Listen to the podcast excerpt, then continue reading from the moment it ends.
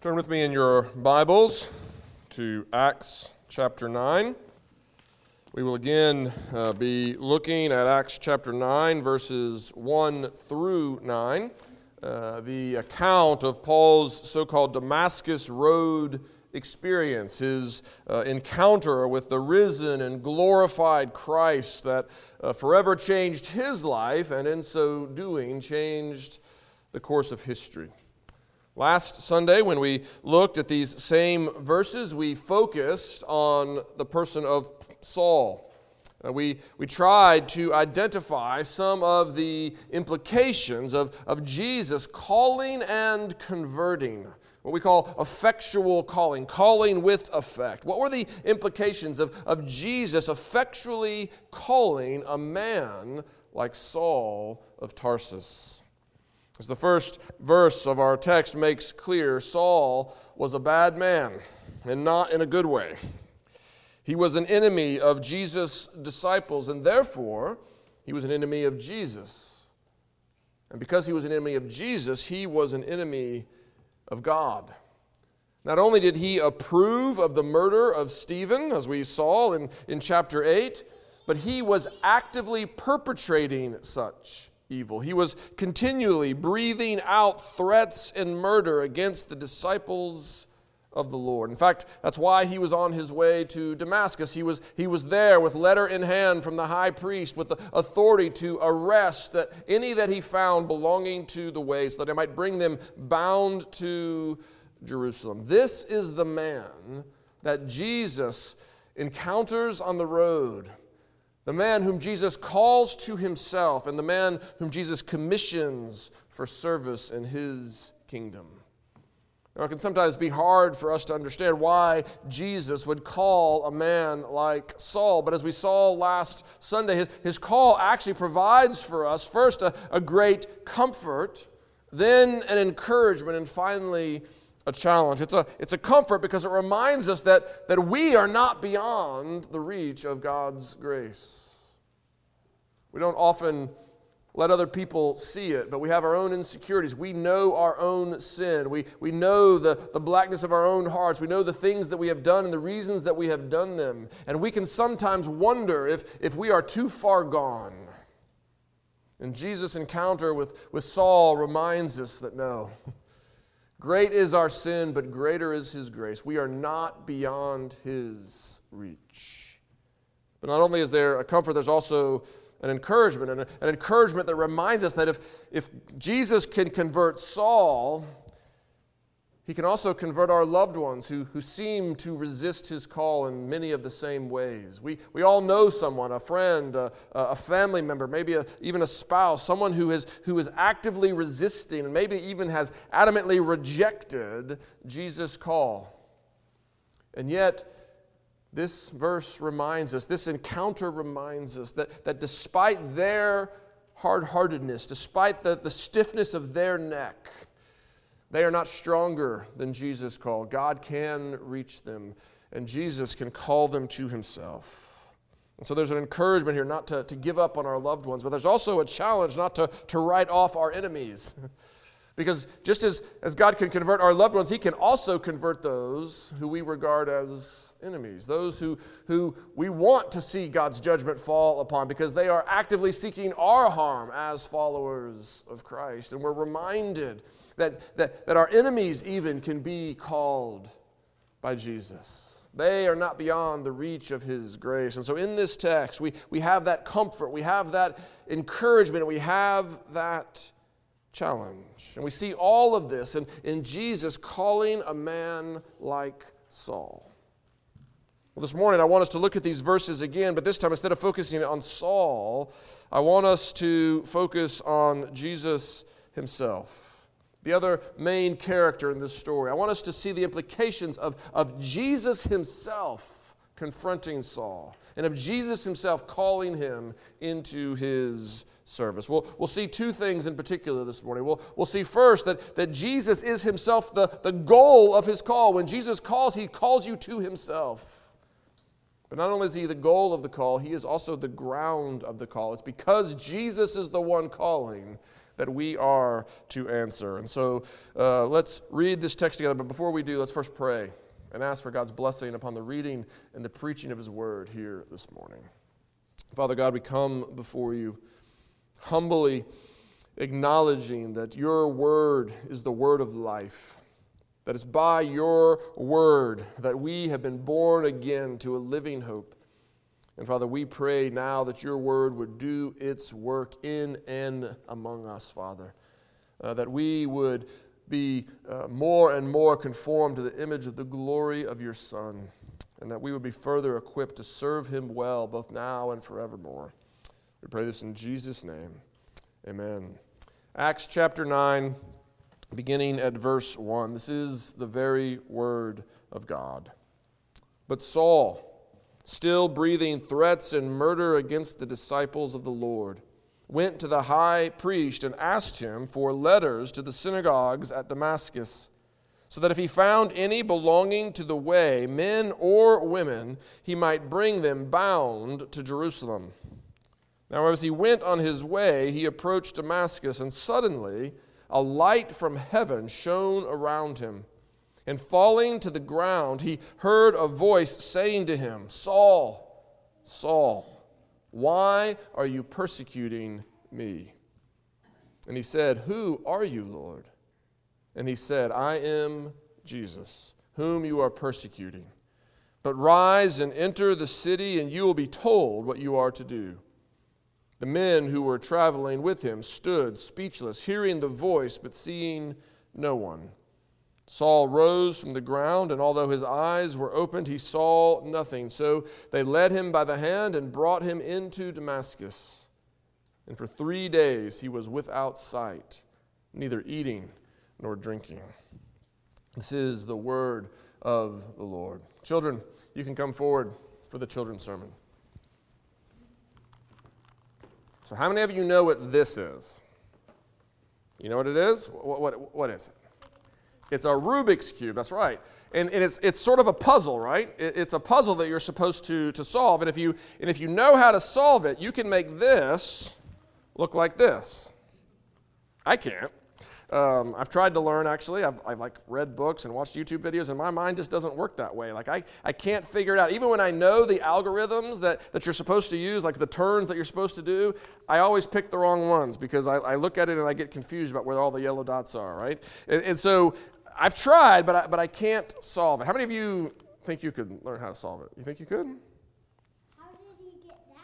How did I get this one? Well, that's a very good question. You see, there's someone in my house who can. In fact, not only can she solve it, but if you give it to her, no matter how mixed up it is, my daughter Hannah can solve it in under a minute. Do you believe that? She can, she can sometimes do it even, even faster than that, but, but she can take this and turn it into this in less than a minute. I could spend an hour and it would still pretty much look like this. Now, that's kind of hard to, to believe, especially if you've never tried it before, because it's, it's really hard to solve a Rubik's Cube. And so you may be wondering, well, is that really true? Now, some of you just believe it because I'm your pastor and I'm supposed to tell the truth, and so you, you believe me when I tell you I've seen my daughter do it. Others of you are a little more skeptical. And you're like, I don't know if that's true or not. I, I would want to see her do it. Well, we have a situation sort of like that in the text that I read today from, from Acts chapter 9, right? The apostles are going around Jerusalem and Judea and Samaria and, and even beginning to go beyond there, and, and they're, they're telling people something much more difficult to believe than that my daughter can solve a Rubik's Cube in under a minute. Do you know what they're telling people? They're telling people that Jesus is God and that he came in human flesh and that he lived among us, and then he died for our sins, even as the scriptures had predicted. We, we heard it in our call to worship this morning, right? He died according to the scriptures so that we could be forgiven, but he didn't stay dead. He rose again from the dead on the third day, and because he rose again from the dead on the third day, we now don't have to fear death Because while our bodies will eventually wear out, we will not stay dead either. Like him, we will rise. Like him, we will be given new bodies. Like him, we will live forever with God in the new heavens and the new earth. That's what the apostles and the disciples are, are telling people. Now, do you think that's harder to believe than that, that my daughter can solve a Rubik's Cube? That's hard to believe. People don't come undead. Like, like that doesn't happen. And yet Jesus rose again from the dead. And so there were some who, who believed that when the apostles told them, just like you believe it when I tell you that my daughter can solve a Rubik's Cube. But there were others, like Saul, who didn't believe it. In fact, they thought it was a terrible lie. They thought people were lying about God and they were angry about it they were trying to, they were doing everything in their power, even sometimes really bad things, to try to stop people from, to try to stop Jesus from disciples from telling other people this story about Jesus. But in the story that we heard today, something changed Saul's mind. Something turned him from, from hating the story and from trying to, to stop those who were telling the story to loving the story, to believing the story, and to telling everybody he could about the story. Do you know what that was? Jesus. That's exactly right. He saw it. He saw it with his own eyes. Jesus himself, the resurrected Lord, appeared to Saul on the road and said, Hey, why are you persecuting me? Why are you, why are you hating my people? I'm here in all my glory. The story is true, it's real. I rose from the dead, I'm alive. And because I'm alive, it means you don't ever have to fear death again. It means I am the Savior who can save you from your sins and give you life eternal in the age to come. That's the reality that we can believe because Jesus is alive. Now, like you, you have to believe me when I tell you my daughter can do the Rubik's Cube because she's not here. And most of us have to take the, the word of the uh, apostles for it, but we can believe them. Why? Because they saw it with their own eyes. We can believe Paul when he tells us because they, we, he saw it with his own eyes and he tells us what he has seen. He's an eyewitness to the story.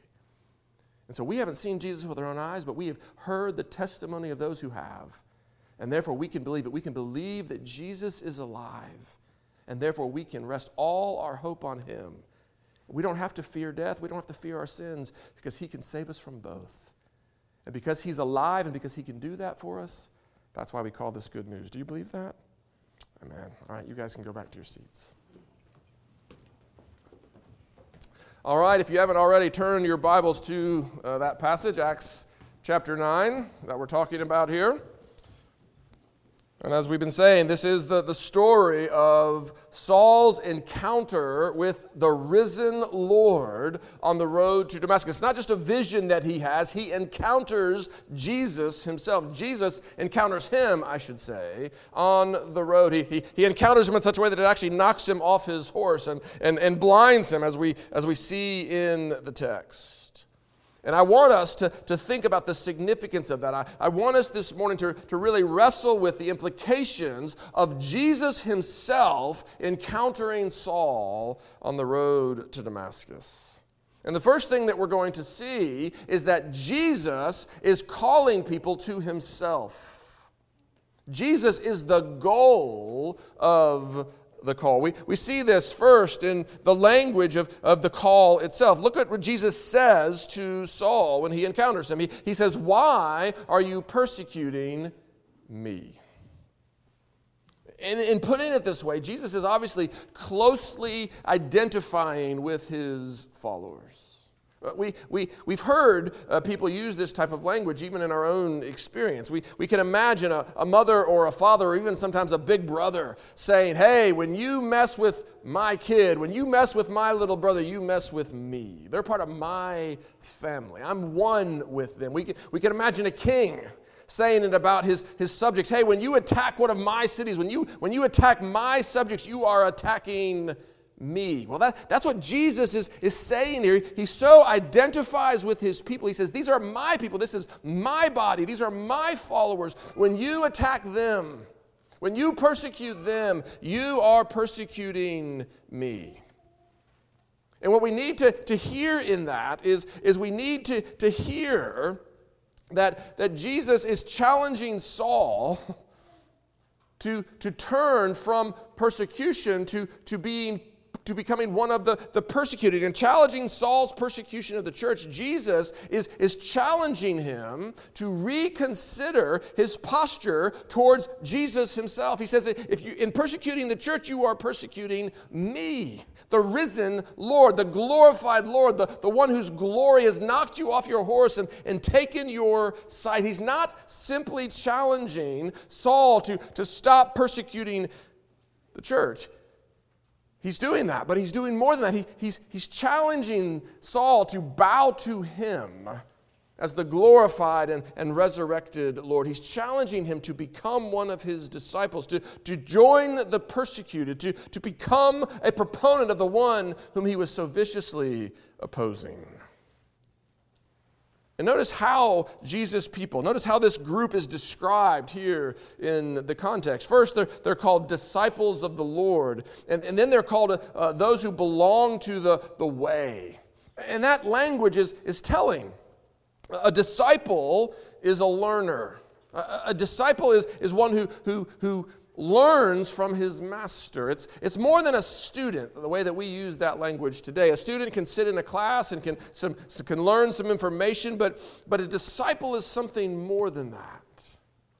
A disciple is one who, who not only learns and studies ideas, even a person's ideas, but it's rather one who, who studies an entire person, his entire way of life. A, a disciple learns his master's uh, worldview, his, his conceptual framework, the, the, the way that he thinks about things, the, the way that he values things, the way that he, he makes decisions. He, he learns all of that from his master so that he can live like his master so that he can walk in the, the footsteps of his master. Even when his master is no longer physically there, he follows him, he, he walks in his way. In fact, that's why it's called the way.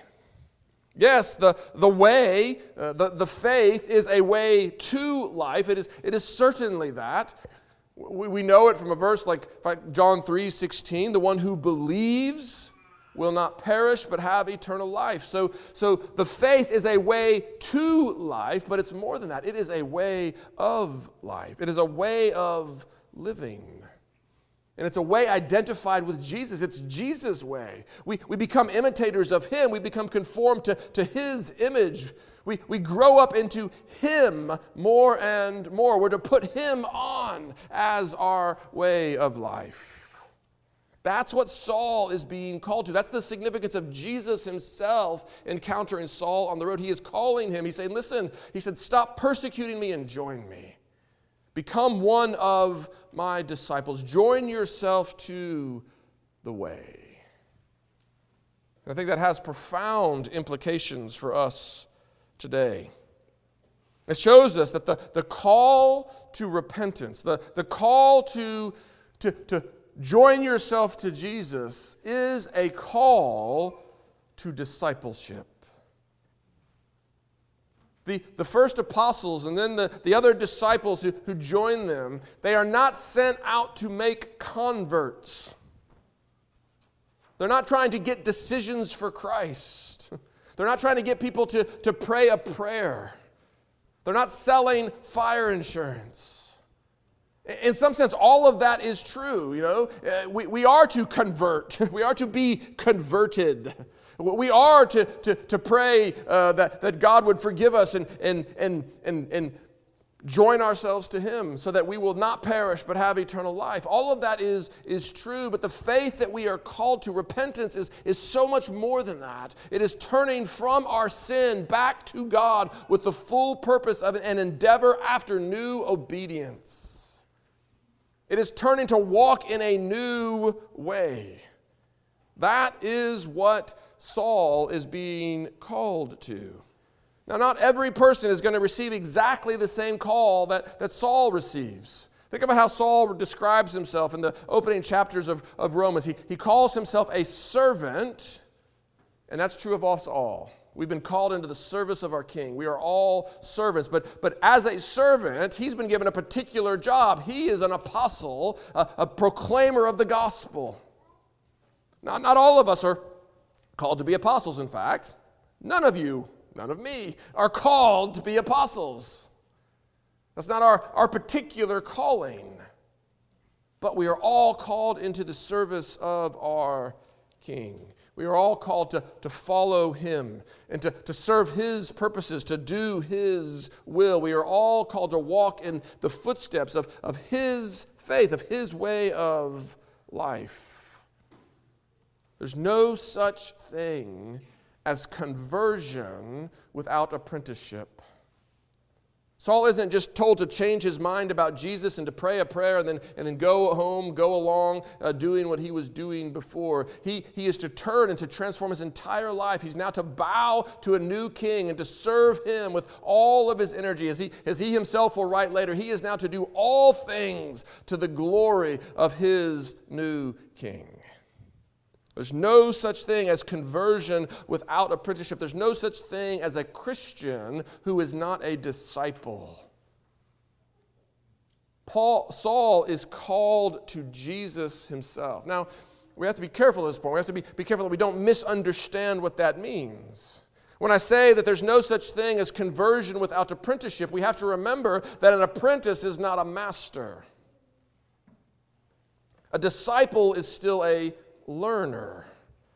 He's, he's on the way, but he's not home yet. He's, he's in development, so to speak. And, and so when don't hear this as a call that says you have to be perfect or, or you're not good enough for Jesus. That would, that would defeat the whole purpose of, of, of the gospel. God calls sinners to himself. He calls those who are in need of salvation, those who have, who have fallen woefully short. But when he calls a sinner to himself, he doesn't just say, You can be forgiven and go on your way. He says, I'm calling you into holiness. I'm calling you into a new way of life. I'm, I'm calling you to, to follow me and to be conformed to the image of my glory more and more and more. He's calling you to become his an apprentice, and an apprentice learns, apprentice develops, an apprentice comes more and more and more to look like his master.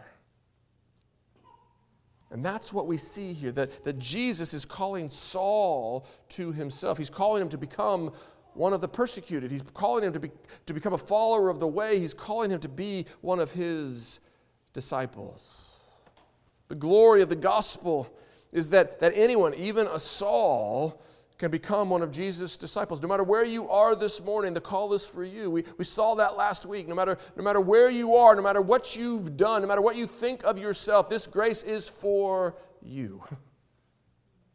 Jesus is calling you to himself. And anyone who believes will not perish but have eternal life. Faith is the only requirement to turn to, to Jesus. But faith is required. And faith means more than, uh, than, than believing a few propositions about Jesus. It means believing in Jesus himself, believing that he is Lord and King, believing that he is the one that you are called to follow. So the good news is that all who bow to him as Lord will be saved, but we must bow to him as Lord. That is what Saul is being called to do. That is what we are being called to do. And there simply is no other call. When Jesus calls you, he calls you to repentance. When Jesus calls you, he calls you to become his disciple. It's the first thing we see here in, in Jesus' encounter with, with Saul. But there's a second thing, a, a second thing here that I think we need to see, a second important element. And that's not only that Jesus is calling Saul to himself, but it's that Jesus is also calling Saul because of himself. He's the ground of the call. He's not only the goal, he is, he is the, the ground. I mean, think about it this way if, if Saul is being called to join those who he was persecuting, if, if he's called to, to now begin to profess this gospel that he was violently opposing, why, why would he answer such a call? What is it that compels Saul to repent and to completely reverse the course of his life up to this point? What is it that, that, that, that compels him to give up that for which he had previously been so zealous? Well, here again, I said we, we find our answer in the fact that it is Jesus himself who confronts Saul on the road to Damascus. In verse 9, we're, we're told that after this encounter, Jesus uh, tells Saul to go into the city, and he does. He goes into the city, but he has to be led there by the hand because he's blind. And, and he spends three days blind without eating or drinking, just, just pondering. And, and if you're like me, you, you're, you're tempted to ask, well, what was he thinking about? And of course, any answer to that question has to be, you know, somewhat speculative because Luke doesn't tell us. But I think the context strongly suggests that he was pondering this encounter. He was, he was pondering, he was thinking about the significance of the fact that he had just met Jesus in the body, a glorified body to be sure, but, but still he had met the risen Lord on the road to Damascus. And that has profound implications. It does literally change everything. Do you remember what Paul's teacher had, had actually said back in chapter 5? You remember the, the apostles are, are preaching Jesus as the Christ, as the only Savior of sinners, and it's, it's making the religious, authorities increasingly uncomfortable, increasingly angry. They've arrested them and arrested them again and arrested them again, and now they're, they're trying to decide how are we going to stop this? What are we going to do to these men? What are we going to do to these apostles? And it's at that point that Gamaliel, uh, Paul, uh, Saul's former teacher, he says to the council, he says, Men of Israel, Take care what you are about to do with these men. He says, I know you're thinking about killing them. I know you think that's the only way to, to silence them, but take care what you are about to do to these men. Take care because before these days, there was a guy named Theudas. You remember him? Theudas rose up, Gamaliel says, and he claimed to be somebody, and a number of men, about 400, joined him but he was killed. And all who followed him were dispersed, and the whole thing came to nothing. Then another man, Judas the Galilean, he rose up and he claimed to be somebody, and he gathered people to himself. But he too perished, and all who followed him were scattered. What's Gamaliel saying? What's the, what's the point that he is making to the council? What is he, what is he warning them about? He, he's trying to help them to, to see that, hey, listen, you already killed Jesus. just like you killed Theudas, just like you killed Judas the Galilean, you've already killed Jesus. You've already put him to death. And therefore, if Jesus is just another pretender, if, if Jesus is just like all the rest who, who claim to be somebody but, but really were just self promoted narcissists, if, if, if Jesus is just like them, then his followers will scatter. And this whole way, it will all come to nothing. But, but if Jesus really did rise from the dead, if you killed him and now he's alive again, If he really did rise from the dead victorious over sin and, and death, then that would prove that he was from God. And if he has risen, if he is from God, then opposing his disciples would be tantamount to opposing God, and that is the ultimate fool's errand.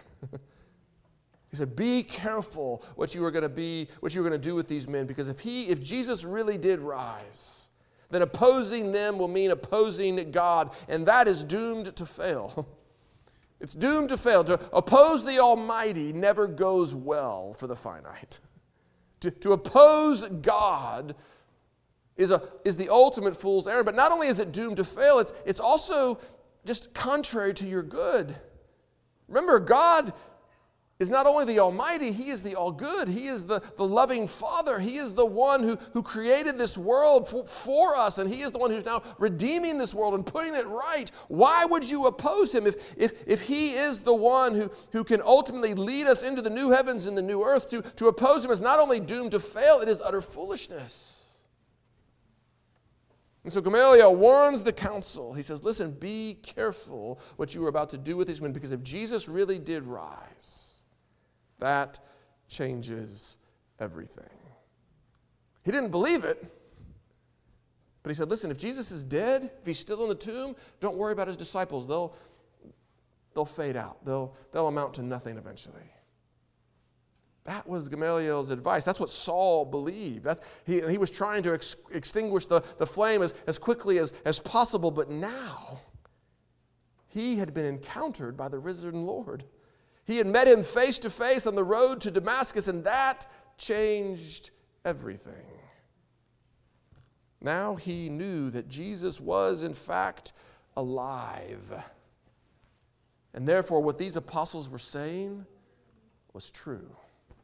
Paul himself will say it later in, in one of his letters. He says, Without the resurrection, if, if Jesus is still in the grave, there is no gospel. If Jesus did not rise, then our faith is foolish. And, and denying yourself to follow him is beyond foolish. He says, Those who do so are to be pitied above all men. But, as we heard in our call to worship this morning, Jesus says, But, it, but, but Jesus did rise. He is not dead. He is alive just as he said. He is risen victorious over the grave, and therefore we who believe in him have been born again to a living hope, to an inheritance that is imperishable, undefiled, and unfading, kept in heaven for us, who by God's power are being kept for it through faith. That is the good news of Jesus' resurrection. He is alive, and because he rose victorious over the grave, that changes everything. There are lots of reasons that people have for rejecting Jesus' call. There are, there are lots of, of reasons that, that people have for, for, for resisting him and even for outright rejecting them. Some have doctrinal reasons. They don't like this or, or that uh, teaching. They don't like the idea of, of eternal punishment. It just seems distasteful to them. How, how could God do that? Maybe they don't like the exclusivity of the, of the gospel. If gospel really loves, if God really loves people, how could, he, how could he confine salvation to this one story? Others have ethical reasons for resisting Jesus' call. They don't like what, what Jesus teaches about stewardship, about what he says you're to do with your money. Or maybe they don't like what, what Jesus teaches about sexuality, about, about how you're to, to live and, and, and, and relate to people and, and love people. They, they don't like the, the life that Jesus calls us to. And so they resist or they, they reject him. Others have, have simply existential reasons. They have, they have endured a lot. They have, they have, they have come under the full uh, weight of the brokenness of this world, and, and they just simply cannot believe. They, they, they wonder, how could, how could my life be like this if God is like that? Others have axiological reasons. They, they just don't think the good news is all that good. The, the call to deny yourself and follow somebody else, to, to surrender the authority over your own life, to give up your own autonomy, that just doesn't, doesn't sound like a good idea to them. They, they don't believe that the call to following Jesus is a call to a full and flourishing life. So there's all kinds of reasons you, you, you may know people who, who, who resonate with different reasons. You, you may yourself resonate with different reasons. There's all kinds of reasons that, that people have for resisting Jesus' call. And I want you to hear me say there is a time and there is a place for all of these discussions.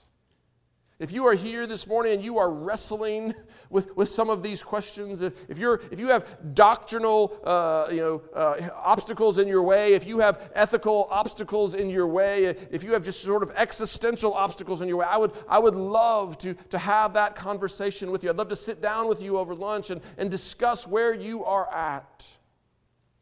But even while there is a time and there is a place for those discussions, while I would, I would love to, to pursue them with you, I want you to hear me say this morning that none of those objections is actually primary. I might be able to help you see the, the good news of, of God's perfect and, and eternal wrath against sin. I might be able to help you see that, that if God didn't hate sin, we would have no hope of heaven. I might be able to help you see that, that, that Jesus' teaching on stewardship or on, or on sexuality is actually uh, in accord with, with your best life now.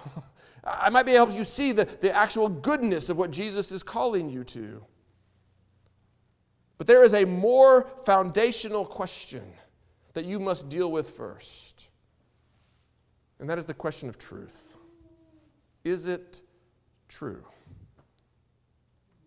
Is Jesus alive and calling you to himself? That's the first question.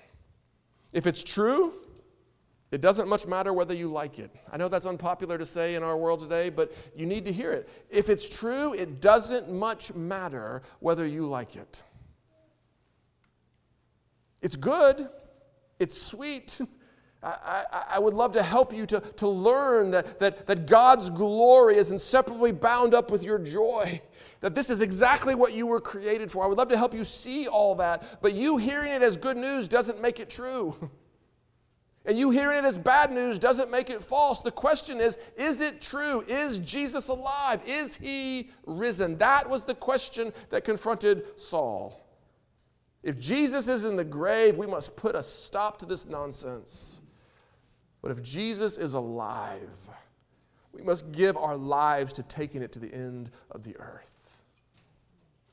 That was what confronted Saul, and that's what confronts you this morning. If it's true, it doesn't much matter whether you like it. It doesn't much matter whether it makes sense to you. What you are called to is faith seeking understanding. Faith comes first.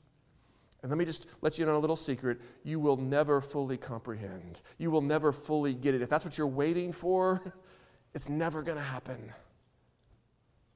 We will never see the full glory of what God is doing. We will never fully comprehend the full, full wonder of His, His will.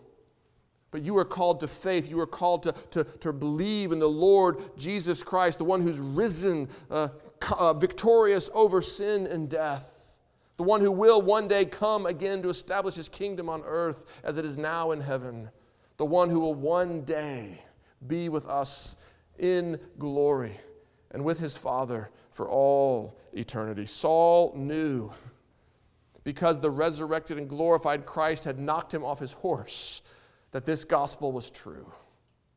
And it changed his life forever. And if you see it this morning, if you see that, that Jesus is alive, then it will too change you. And you may say, Well, I don't see it. I don't see him in the flesh. And that's true. We, we don't see him in the flesh. He is currently seated at the right hand of the Father in the, in the heavenly places. But we have the testimony of those who tell us they saw him with their own eyes. We're not following cleverly devised myths. We're following the testimony of eyewitnesses who were with him. Do you remember the story of Thomas? We call him Doubting Thomas. Why do, we, why do we call him that? Well, because the first time Jesus appeared to the apostles, Thomas wasn't there. And so, so Thomas said, I, I won't believe it until I see him, until I lay my hands on him, until I, I put my hand actually in his side. I won't believe it. And Jesus, in his infinite grace, appeared to, to Thomas and let him do just that. Now, Thomas wasn't wrong to, to want to, to, to see a bodily risen Jesus. He knew that this gospel is only true if Jesus is alive. There's, there's actually nothing wrong with that. Thomas's error was in not believing the eyewitness testimony of those who told him, We've seen him. And so we, like Thomas, we're waiting that day when we will see him, when we will be able to touch him with our own hands. It's not yet, but we have the testimony of those who have. Let us believe them. Let us entrust ourselves to their testimony as it's, as it's confirmed to us by the Holy Spirit Himself, as we see again and again and again throughout this book. God made clear that this story is more than a story. This is history. This is truth. Jesus is alive. And because He is risen, the gospel is true. And because the gospel is true, we can entrust ourselves to it. We can rest in it and we find new life both now and forevermore in belonging to Jesus Christ, the risen Lord. And because he is alive, because he is risen, and because he will one day come again, that is why we call this good news. Do you believe that? Amen. Let's believe it together. Father God, we thank you. We thank you for this account. We thank you for the story of Jesus' encounter with Saul. We thank you for the hope that it gives us, Father the certainty that your Son is alive, and that because he is alive, the gospel is true. Father God, give us the, the grace that we need to believe it, to receive it, and to live out of it all our days, that you might be glorified and that we might be blessed. We pray this in Jesus' name. Amen.